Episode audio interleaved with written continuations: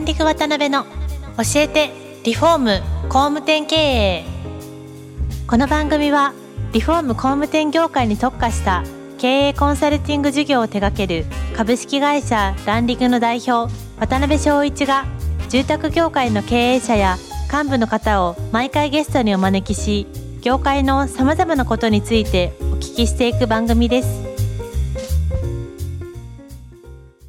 はい、えー、皆さんこんにちは。さあ、今週も始まりました。ランディング渡辺の教えてリフォーム工務店経営パーソナリティの渡辺翔一です。今回ですね、まあ、前回に引き続き、酒井さんと臼井さんにお越しいただいてます。えー、今回最終回ということで非常に名残惜しいんですけれども、はい。まあ、いろいろ今回も時間の許す限りお聞きしたいなと思ってますので、よろしくお願いします。お願いします。はい。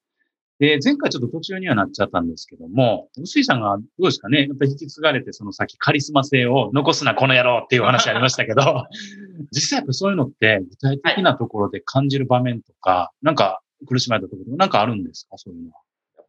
ぱり、えっと、今まで、うん、まあ、その傘の下で僕ら動いてたんで、はい。やっぱ全国的にも活躍をされて影響力もあったんで、うん、こういう影響力ですごく動かさせていただいたものもあるんですけど、うんうん、やっぱこういうものがやっぱ変わったりとかはあります。はい。対応の部分であったりとかも含めてですよね。はい、なるほどね。これは社外も、えっと、社内も、ことになりますけど、うん、まあ一応ナンバー2、3ぐらいはやめてますんで、やっぱそんなこと起きるのかなとは思ってなかったんで、そうは言っても、思ってたんですけどね。やっぱり、あの、それって、やっぱりあるべきものなんだなというのは非常に感じてます。まあ、なんとなくその社外の方が、この対応が変わるとか、まあなんかそういうのはイメージつくんですけど、はい、社内のそのナンバー2、ナンバー3が見られる結構衝撃ですね。そうですね。これも、やっぱり、僕らやっぱり、先代のもとに集まった幹部なんで、うん、うん、ここは、そこまで及ばないっていう、やっぱり違うんでですね、やり方も考え方も、器も違うんで、まあ、その辺の違いは大きく出るなと思います。はい。なんか、どんな理由でどんな感じで辞めていかれたんですか、お二人は。結論、あの、そのに、あの、本当の理由とかっていうのは、うん、まあ正直、まあ正直言えばおそらく僕じゃなくて、まあ先代だっていう話だと思うんですけどね。うん、結構ですね、えっと、ばばっと1年ぐらい経った時に、うん、と10人ぐらいあの離職してるんで、まあ、その辺はあるかなと。なかったんですね、1年間。そんなないんだなと思ったら、1年後にやってきたっていうことです。なんで、まあ、まだそれは、まだ終わってなくて、やっぱりまだ続くんじゃないかなと思います。そこがやっぱり人の入れ替わりとか難しいとこかなと思ってて。なるほどね。はい。はいですけど、トップが変わるということは、要するに会社が変わるっていうことですからね。ねはい。うん、そこはまあ仕方ないですよね。逆にないとおかしいですよね。結構まあまだこれからご苦労されていく段階だと思うんですけど、はい。どうですかね。まあちょっとこう、まあ今回5番目なんですけど、はい、まあこの堺 株式会社自体のことってお聞きしてなかったと思うんで、最終回で今更になるんですけど、はい、どんな感じで今事業構造になってて、はい。まあ、今後どういうふうにしていかれたいかみたいな戦略的な部分をお聞かせいただきたいんですけど、えっと、まず、事業のこう構造というか、はい、はい、概要みたいなことから教えていただいていいですか？はい。堺株式会社の堺建設から社名変わったんですけど、はい。メインはサラダホームっていう注文住宅っていう土台があって、うんうんうん、ここに建て売り住宅とか企画住宅っていうのもしっかりやれて、で、あの、もう一個、リフォームっていうのは、あのしっかりあの、大きな事業で持ってるんですけど、うん、まあ、そのつなぎ役をしっかり真ん中で、不動産は売買仲介しかやってないんで、なるほど。不動産がつなげていって、うん、で、えっと、ウェブ部門があるんで、自社の集客とか自社の仕組みを、まあ、ウェブでしっかり支えているというような事業体系をとってます。はい。なるほどね。うん、それ、大体全体として100人弱ぐらいの組織になるんですか？そうですね、今85ぐらいですかね。はい。あと入れてですね。はい。まあ、事業の構造的にいくとどうなんですか？酒井さんの時代から、はい。臼井さんになって何が変わっていくんですか？少し変わったところとかもああるんですか？やっぱり。えっと、よ、良いか悪いか分かんないんですけど、うん、今期は、えっ、と、注文住宅が半減して、建て売り住宅が倍増したっていう、うんすごく危険なことが起きてまして、非常に危険してます。危険なんですか、それは？あの、うん、注文住宅は、あの、うんうん、パラリーズ高単価で取れてて、で、やっぱりですね。お金の入り方が違うんでですね。うんうんうんうん、で僕はやっぱ不動産出身なんで、確かに。うん、はい。土地を仕込んだり、建物を建てたりっていうのは、うんうん、まあ、中古住宅の再販とかも得意なんで、うん、まあ、そっちの方、あの、やっぱり僕が社長になったらこうやって逆転してですね。すごいですね。明確に変わったんですね、はい、そういうふうに。ただまあ、あの、粗利が落ちるんで、まあまあ、それはそうですよね。はい。えんやわんやっていうことです。本当に、もう、身をもって、はい。ただ、あの、悪いことばっかじゃなくて、これをちゃんとですね、分かってやるんであれば、しっかり商品を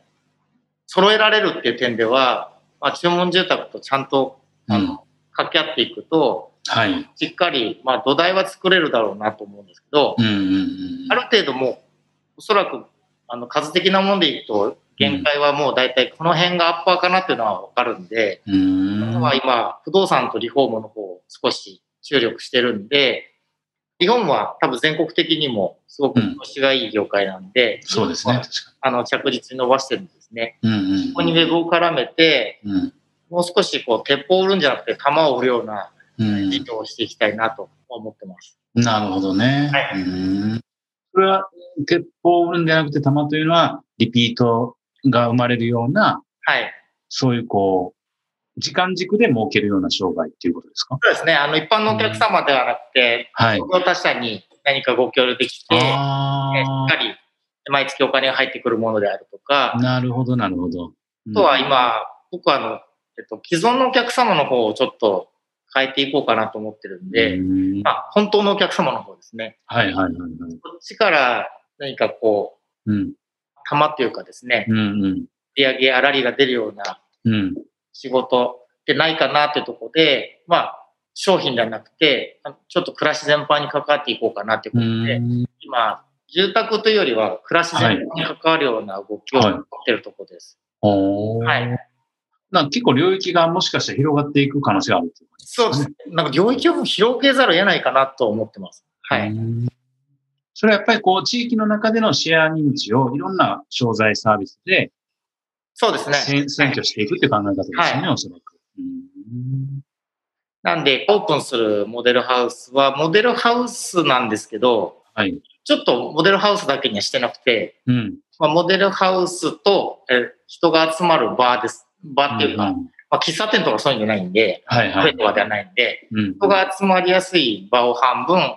で、モデルハウスを半分っていう形にして、うん、まあ、僕たちの客もそうなんですけど、うん、逆じゃない方の領域にも少し入っていこうかなと思ってます。なるほどね。はい。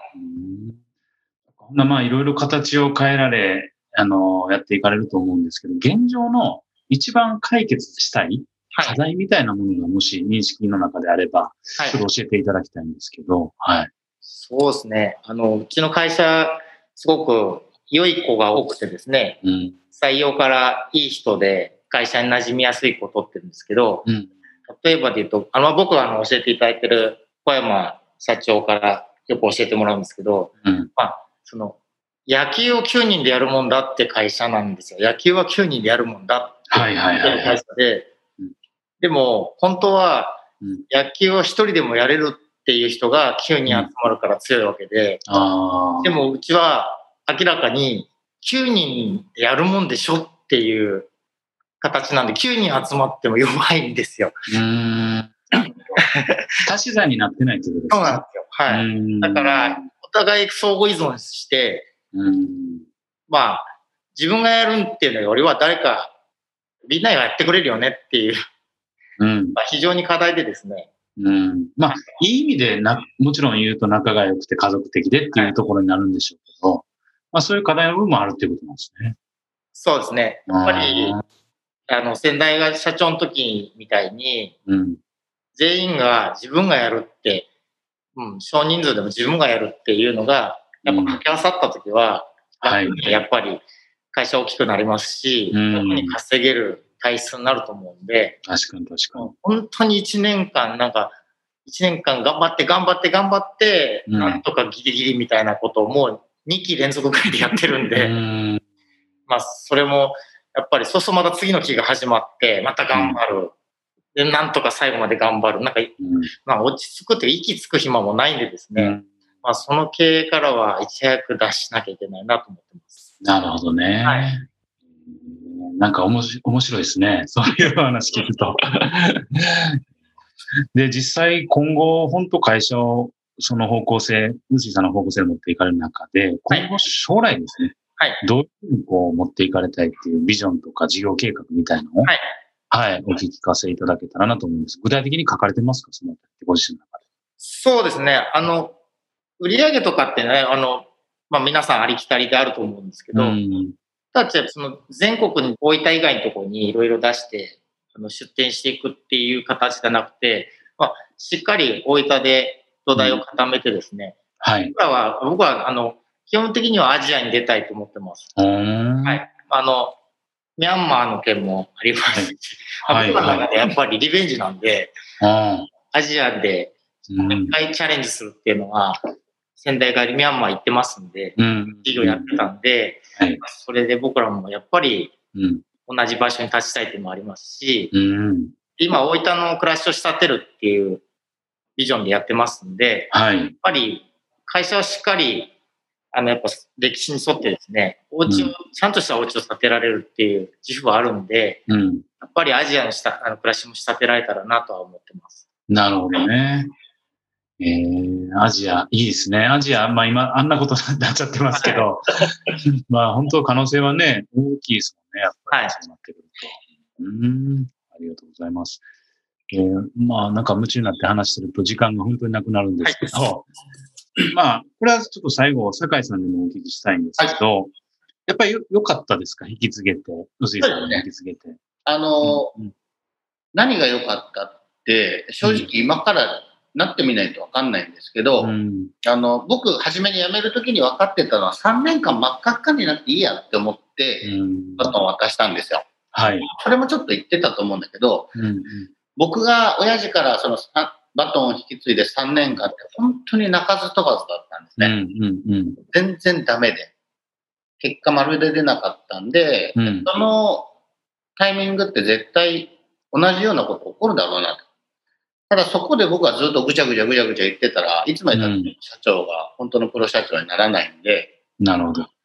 プロ社長になるまで3年間真っ赤っかでも、うん、まあ、うって言いながらちょっと抑えれる胆力は僕にはつくのかなって思って、うん、ちょっと正直なこと言うと、今は直近でいくとすごく楽なんですよ。はい。別にこう、なんかこうしなければならないっていうのがないんで、うん、ただ、応援はできるはず、あれもできるはず、これもできるはずっていうのはあるんで、そこはしていきたいなって思ってるんで、うん。旗で見てて僕が思うのと、臼井さんが思うことがイコールである必要はないっていうふうには分かったんで、うんうんうん。はすごく今楽ですね。なるほどね。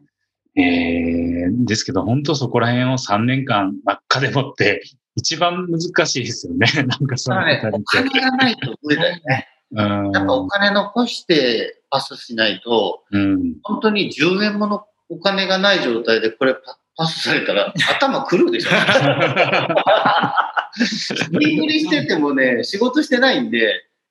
でもどこも社長さん資金繰りしたら仕事した気になるじゃないですか。うん、確かに確かに。資金繰りは仕事じゃないって言ってるああ、なるほどね。面白いですね。いや、なんか本当5回ね、新しい形でちょっとこう、今回送らせていただいたんですけども、事情継承、はい、に関することもそうですし、菅井さんのことも分かりましたし、臼井さんのことも分かりました。非常に僕自身も楽しかった、えー、5回シリーズでした。ありがとうございます。で、最後にちょっと臼井さんの方からですね、まあ、この番組を聞いていただいている工務店であったりとか、リフォーム会社の経営者の皆さんにですね、なんかこうメッセージとか、決意みたいなものがあったらぜひ